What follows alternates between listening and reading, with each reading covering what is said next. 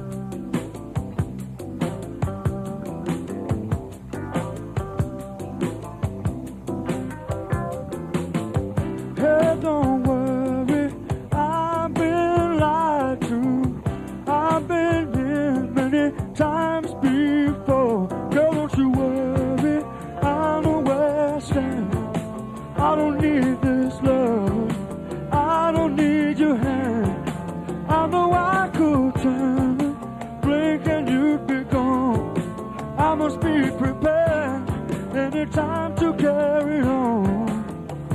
Cause minute by minute by minute by minute, I'll be home.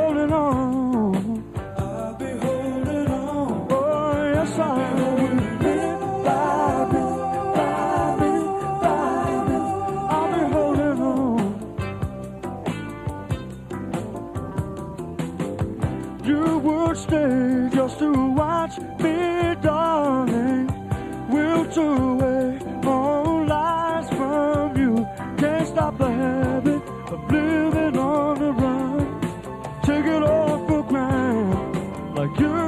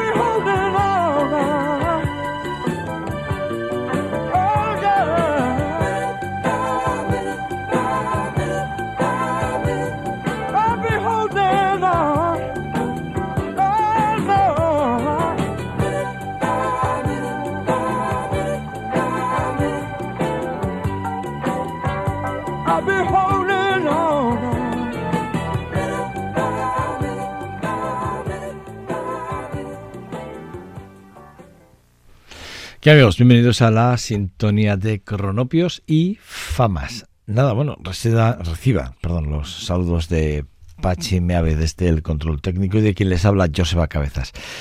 Bueno, arrancamos eh, programa, arrancamos eh, una nueva sesión de este programa aquí en esta vuestra casa, siempre intentando hacer más una mirada retrospectiva que, que hacia el futuro, ¿no? Y eso que en muchos momentos, lo digo porque sí que es verdad que en muchos momentos pasamos esa barrera del siglo XX y nos vamos al siglo XXI incluso eh, siendo muy atrevidos, pensamos ya en el siglo XXII porque hay propuestas que, que, tienen una vanguardia ya muy, digamos, muy definida y serán músicas de, del ayer, pero puestas en el mañana de una forma exquisita y maravillosa y con una intención tremenda, porque los músicos que vienen detrás, que beben de, por ejemplo, de bandas como de, de Brothers, que es la banda que acabamos con la que hemos arrancado este programa, pues entre muchas otras, evidentemente, pues son bandas que repito que, recopilan todos, probablemente todas las sensibilidades,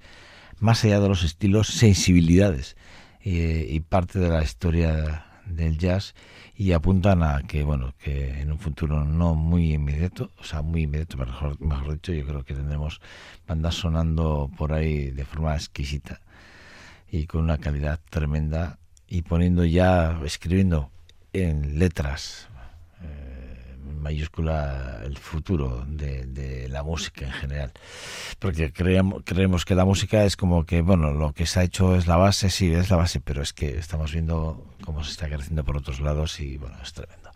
Bueno, pues eso es lo que les decía, que volver a, retomar el, eh, el, programa y hacerlo con los de California, pues es siempre un verdadero, placer ¿no? hacerlo con, con Doobie Brothers, con un álbum, por cierto, que yo, yo creo que hice el apunte por aquí, creo que en su día cuando yo lo compré, creo que lo compré de importación, de, de, Minute by, by, Minute, es el álbum, y me costó 8,95 el, el, el disco, 8,95 lo compré de importación por ahí 2004, 2005, pues sería cuando lo compraría, más más menos aproximadamente. ¿eh? Y bueno, pues la verdad es que, bueno, pues un, un, álbum en el que, bueno, pues volvemos a escuchar y sobre todo los, los teclas, que los teclados y las voces de, de, Michael McDonald es, es, increíble. Un disco que firman como Her to the Love You, por ejemplo, a ese de One Full Belief, que son todos esos temas eh, escritos, y yo me he ido al, al homónimo al Minute by Minute, después que, después de dos temas con, con bastante frenesí melódico durante todo el disco, bueno, aunque dentro de esas, eh, eh, digamos, envoltura leve y delicada que tienen los Doobie Brothers, siempre nos acostumbran a ello, pues la verdad es que bueno, pues con unos medios tiempos exquisitos y maravillosos, rozando y jugando mucho con el soul, las partes básicas de los 12 compases del blues y luego para llevarlo a un punto muy muy bonito de mezcla de como como diría que el otro del blues rock más más más vanguardista si me lo si me lo permitís. Bueno, eh, hemos elegido dos temas eh, de dos álbumes diferentes, unos del 79, otros del 76. Eh, eh, lo escuchó en el 79, vamos a, eh, a, escuchar uno del 76. Sería eh, su sexto álbum de estudio. Eh, tardarían en hacer, ¿eh? Tardarían en hacer un disco en directo. de, de, Talking It to the Street es el, el, el disco del, al que me hago referencia.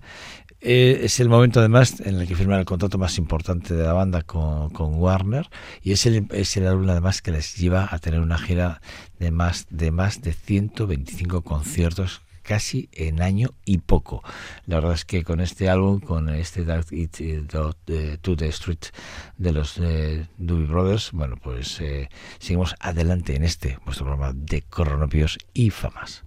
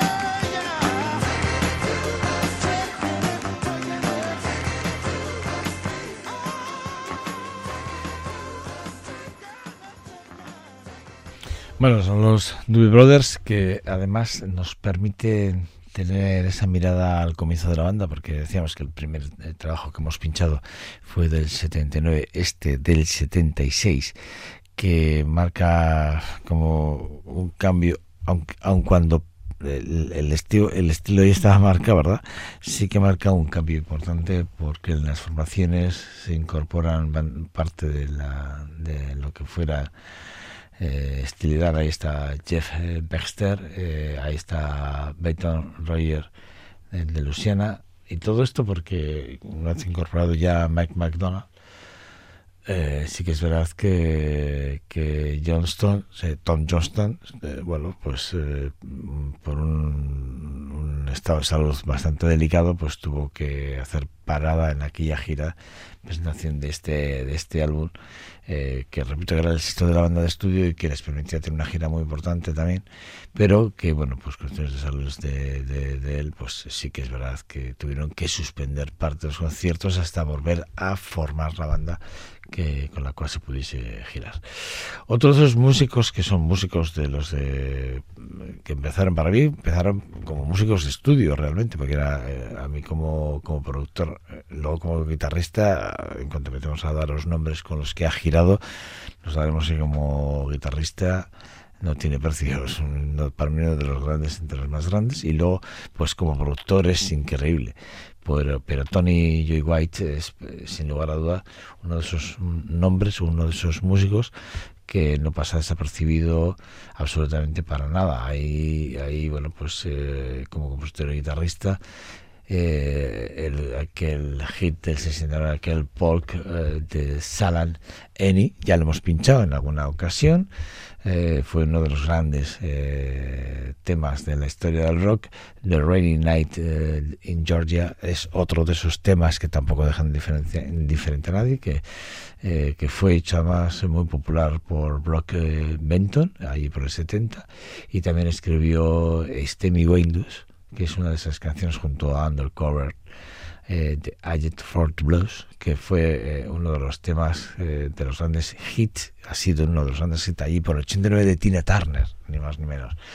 Eh, aquellas dos canciones fueron además encargadas por el productor de Turner en aquella época, Mark Knopfler, era amigo suyo y también le compuso y hizo arreglos para la banda de, de Mark Knopfler pero si hacemos un recorrido rápidamente por su, su así por su presente más inmediato entre el 60 y el 70 pues eh, estuvo haciendo giras con los State Wolf con los Slife and the Family Stones estuvo con Creedence eh, Clearwater eh, Revival eh, hizo una gira europea tremenda, eh, Francia, Alemania, Bélgica, Suiza, Reino Unido, con Jimmy Webb, también estuvo durante una temporada y no solo ya haciendo giras, sino también componiendo, porque de ahí saldría el álbum del cual, de esa de ese momento saldría el álbum que posteriormente años después saldría a la luz y es del cual vamos a hablar. Y, a partir de ahí pues sí que es verdad que pues incluso bueno pues eh, en, algún momento bueno pues ahí por el 73 eh, fue reclutado por el productor de Guay eh, Meux que se pronuncia así para participar en Memphis en una sesión con Jerry Lee Lewis que fue para él fue según él una de sus de los momentos más importantes de su carrera. Luego ya, pues, pues eh, bueno, pues eh, si hacemos así un poco repaso rápido, sí que es verdad que cuando publican el 73 aquel de Catch My Soul, que es una ópera, es una ópera que en la que él canta cuatro temas, pero compone prácticamente toda la ópera rock entera. Lo digo por si queréis verlo, es un dato que también se puede ver en la, en la tele, pero eh, para mí es un momento importante. Pero eh, vamos a, al tema, y es que eh, Tony White, Tony Joe, Joe White publica aquel de Close, Close to the, the y, y, yo de aquel 91, de aquel disco del 91, yo me quedo con este Any Going Down the This Time.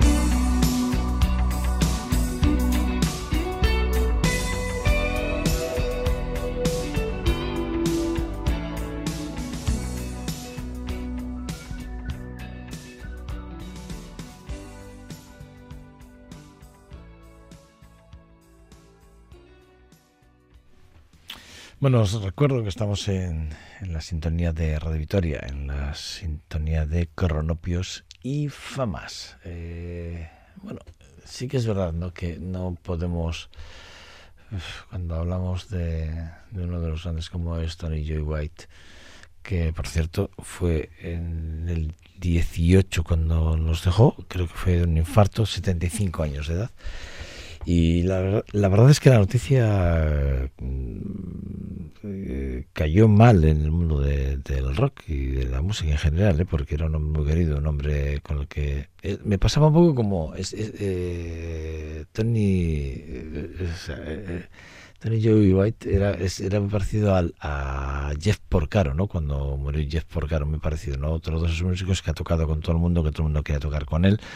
Y cuando murió, pues eh, poco mm, todo el mundo sé que se sintió muy triste, pues porque era uno de esos músicos prácticamente diría yo de imprescindible. Esto de hablar de y eso que hablar en la música de ser o no ser imprescindible, ¿verdad? Es como raro o extraño, o, o debería ser una palabra no pronunciable. Pero en este caso, me lo vais a permitir, pero yo creo que tanto la muerte de Jeff Porcaro como la muerte de Tony G. White está al mismo nivel. Es decir, la muerte de. O sea, yo sí que recuerdo unas declaraciones, por ejemplo, lo de Rick Clapton o de Gigi, Cale, que, eh, con lo o, o Mark Knopfler, ¿no?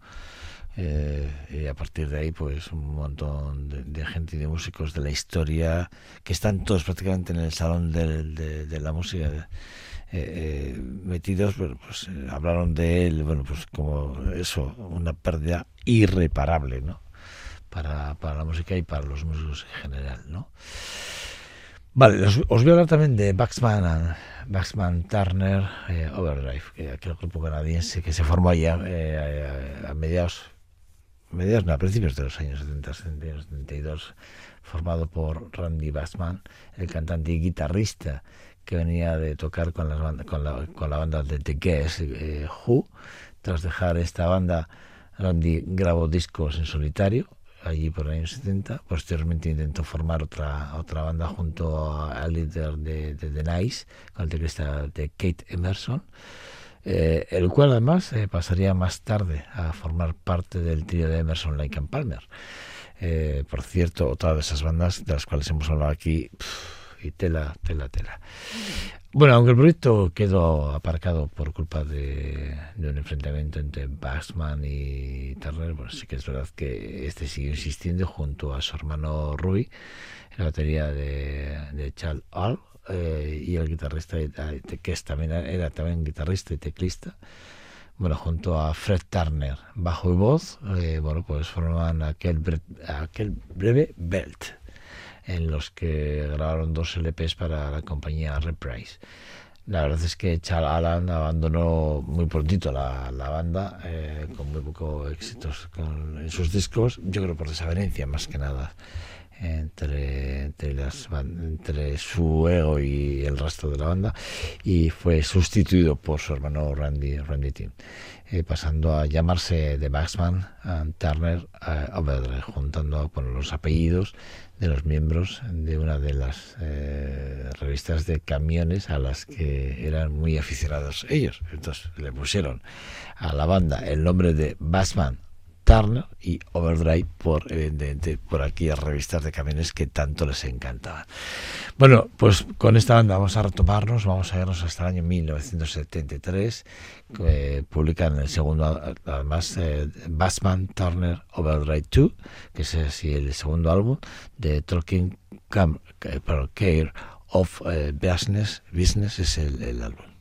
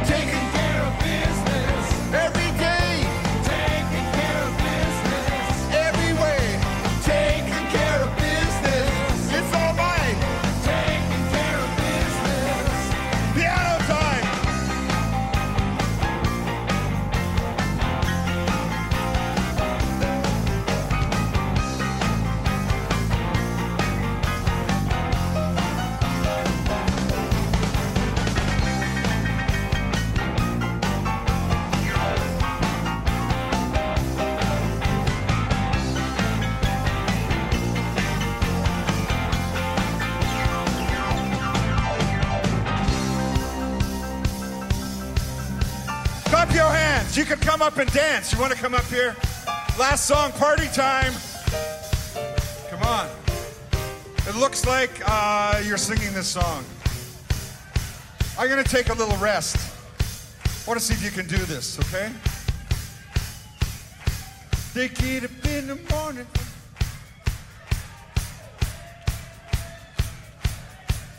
There's a whistle up above. Come on, louder.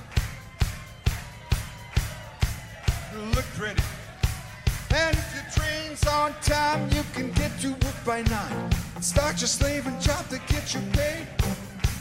You ever get annoyed with being self-employed? I love to work at nothing all day.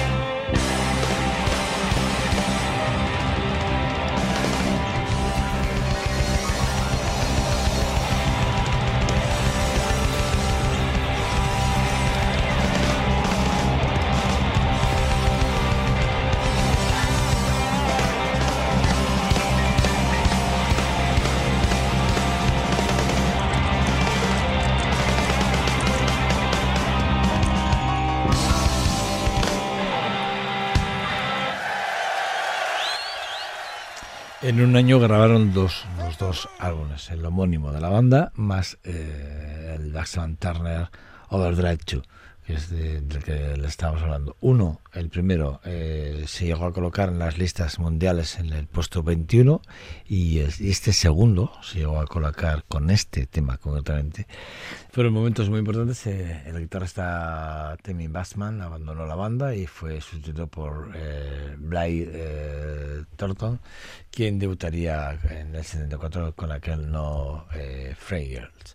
Nada que ver. Ya, ya para mí ya la banda cambia de sonido de forma eh, bueno, no sé si para bien o para mal, cambia de sonido. Y la verdad es que el giro es importante.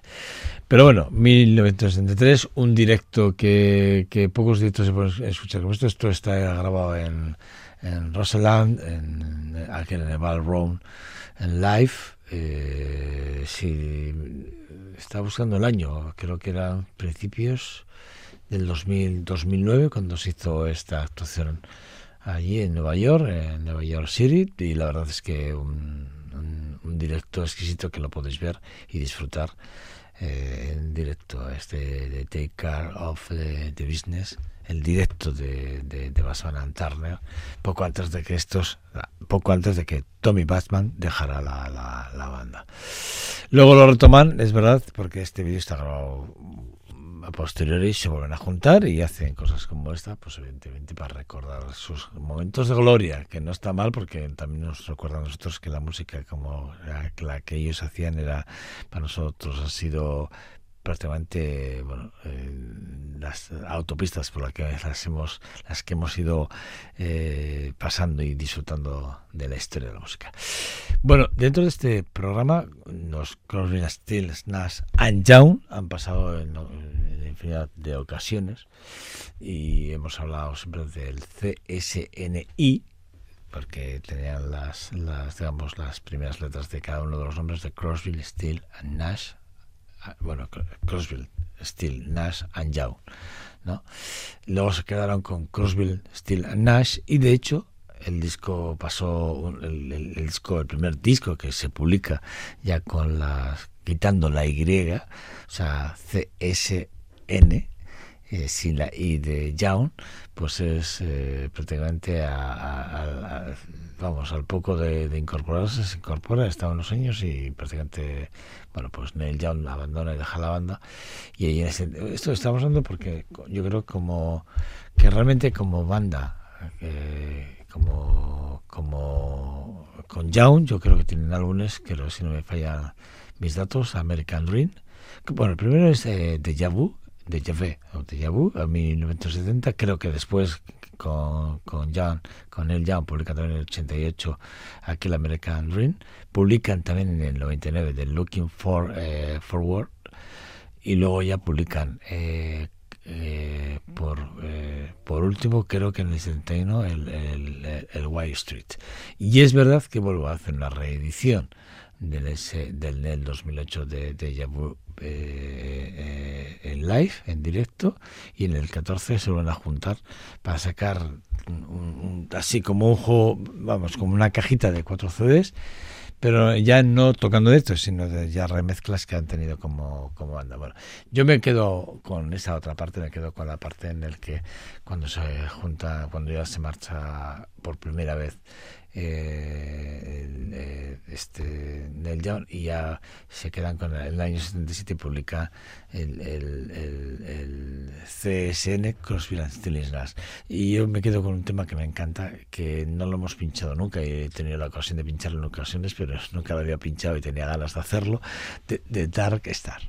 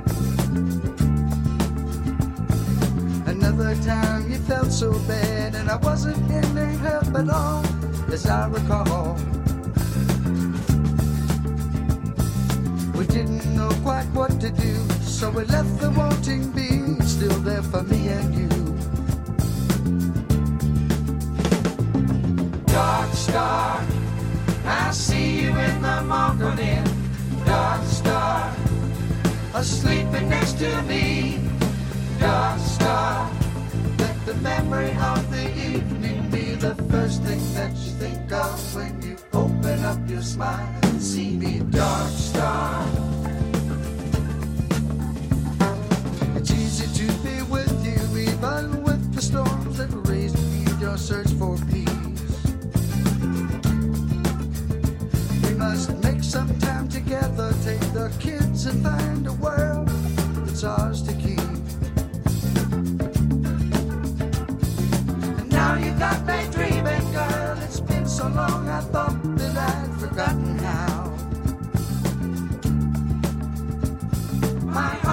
Once again, my soul. We touched, we did, you know we did. No more teasing now. Dark star, I see you in the morning. Dark star, sleeping next to me. Dark star, let the memory of the evening be the first thing that you think of when you open up your smile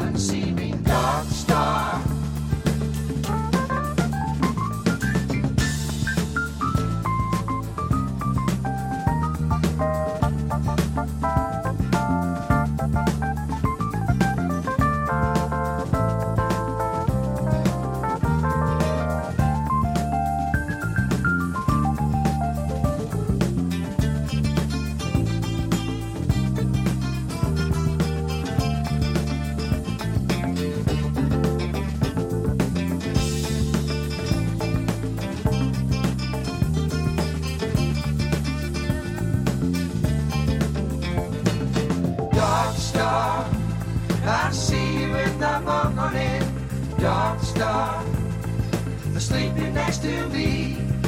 Dark star, let the memory of the evening be the first thing that you think of when you open up your smile and see me. Dark star,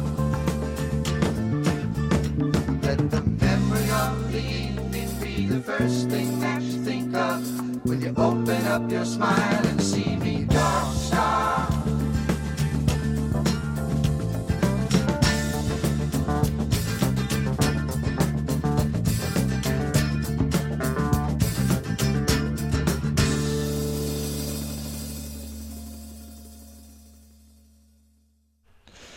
Eh, bueno, eh, is, bueno, es en, aquí ese CSN, ese álbum publicado en el 77 para Atlantic Records, eh, el primer el primer álbum sin, eh, sin el Young, eh, solo detrás del álbum de Fleetwood Mac Raymore,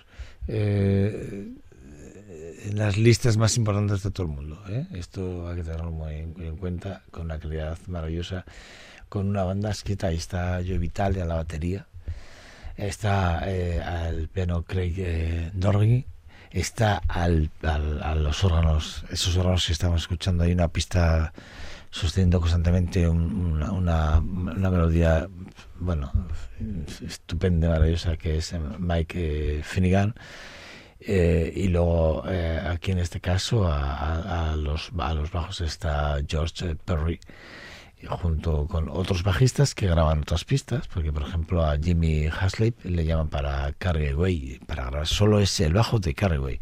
Es decir, eh, buscaban sonidos, ya no, no solo querían, no, buscaban la sonoridad, los grosores, buscaban cosas eh, que siempre, bueno, o las flautas que hemos escuchado detrás, algún vibráfono que también hay por detrás, bueno, ahí están las congas de Rey eh, Barreto, que también es otro de esos músicos a tener muy en cuenta. Un álbum, para mí es un álbum muy importante para entender luego todo lo que pasa en, en- las carreras de los Cross, Crossville, Stills Nash, sin lugar a dudas. Bueno, pues empecemos, si no lo conocíais, empezar por este álbum, y si lo conocíais, pues volver a retomarlo, que es exquisito y maravilloso.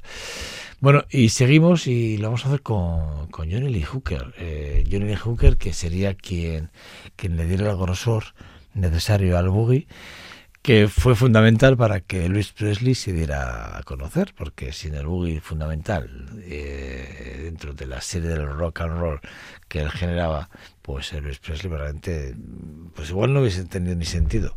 Vamos a ser serios, igual no hubiese ni tenido ni sentido.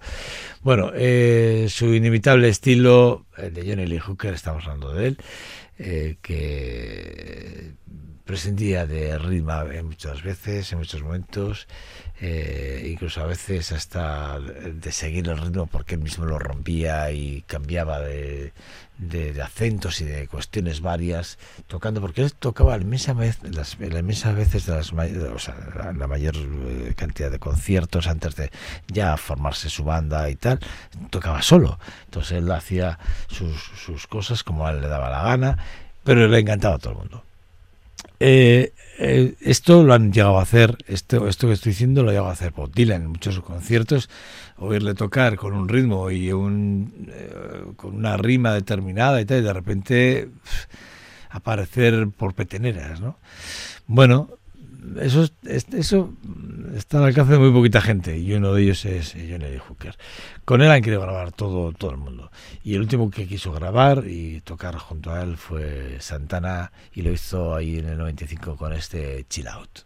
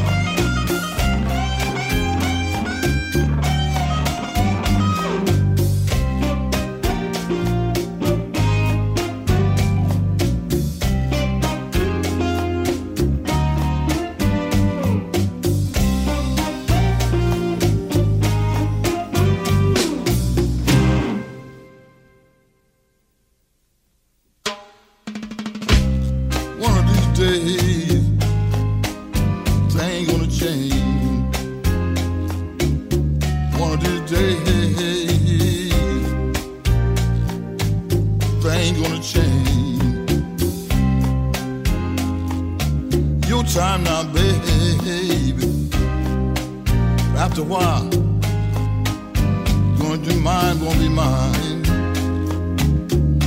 One of these days, days, I'm moaning, droning, baby. Try, try. Won't be long, long. Thing gonna change.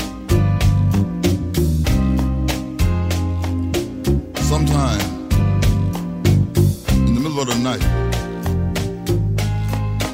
so long and so long.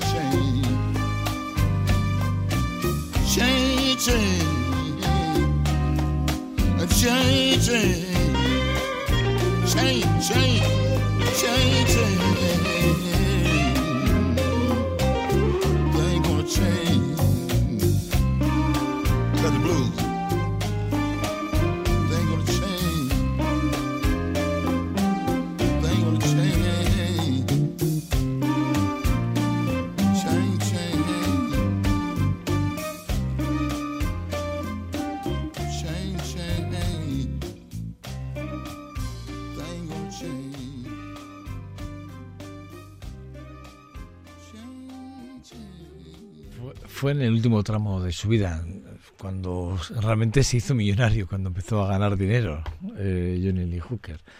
Eh, o cuando le llegó la fama más conocida de alguna forma en la última década de su vida. Lo, lo, lo, explica, lo explicaba así cuando, cuando publicó aquel de, de Heiler, lo explicaba a su manager, decía que bueno que qué pena ¿no? que hayamos conocido o, o no hayamos sido capaces de acercarnos a, a la figura de Johnny Hooker mucho antes, pues por cuestiones varias. Pero fijaros, hay una, hay un músico al cual yo respeto por, por encima de todo, que es Bad Morrison, que cuando eh, se enteró de la pérdida de Johnny Lee Hooker, al cual él admiraba con locura, dijo es difícil acostumbrarse a un mundo sin él.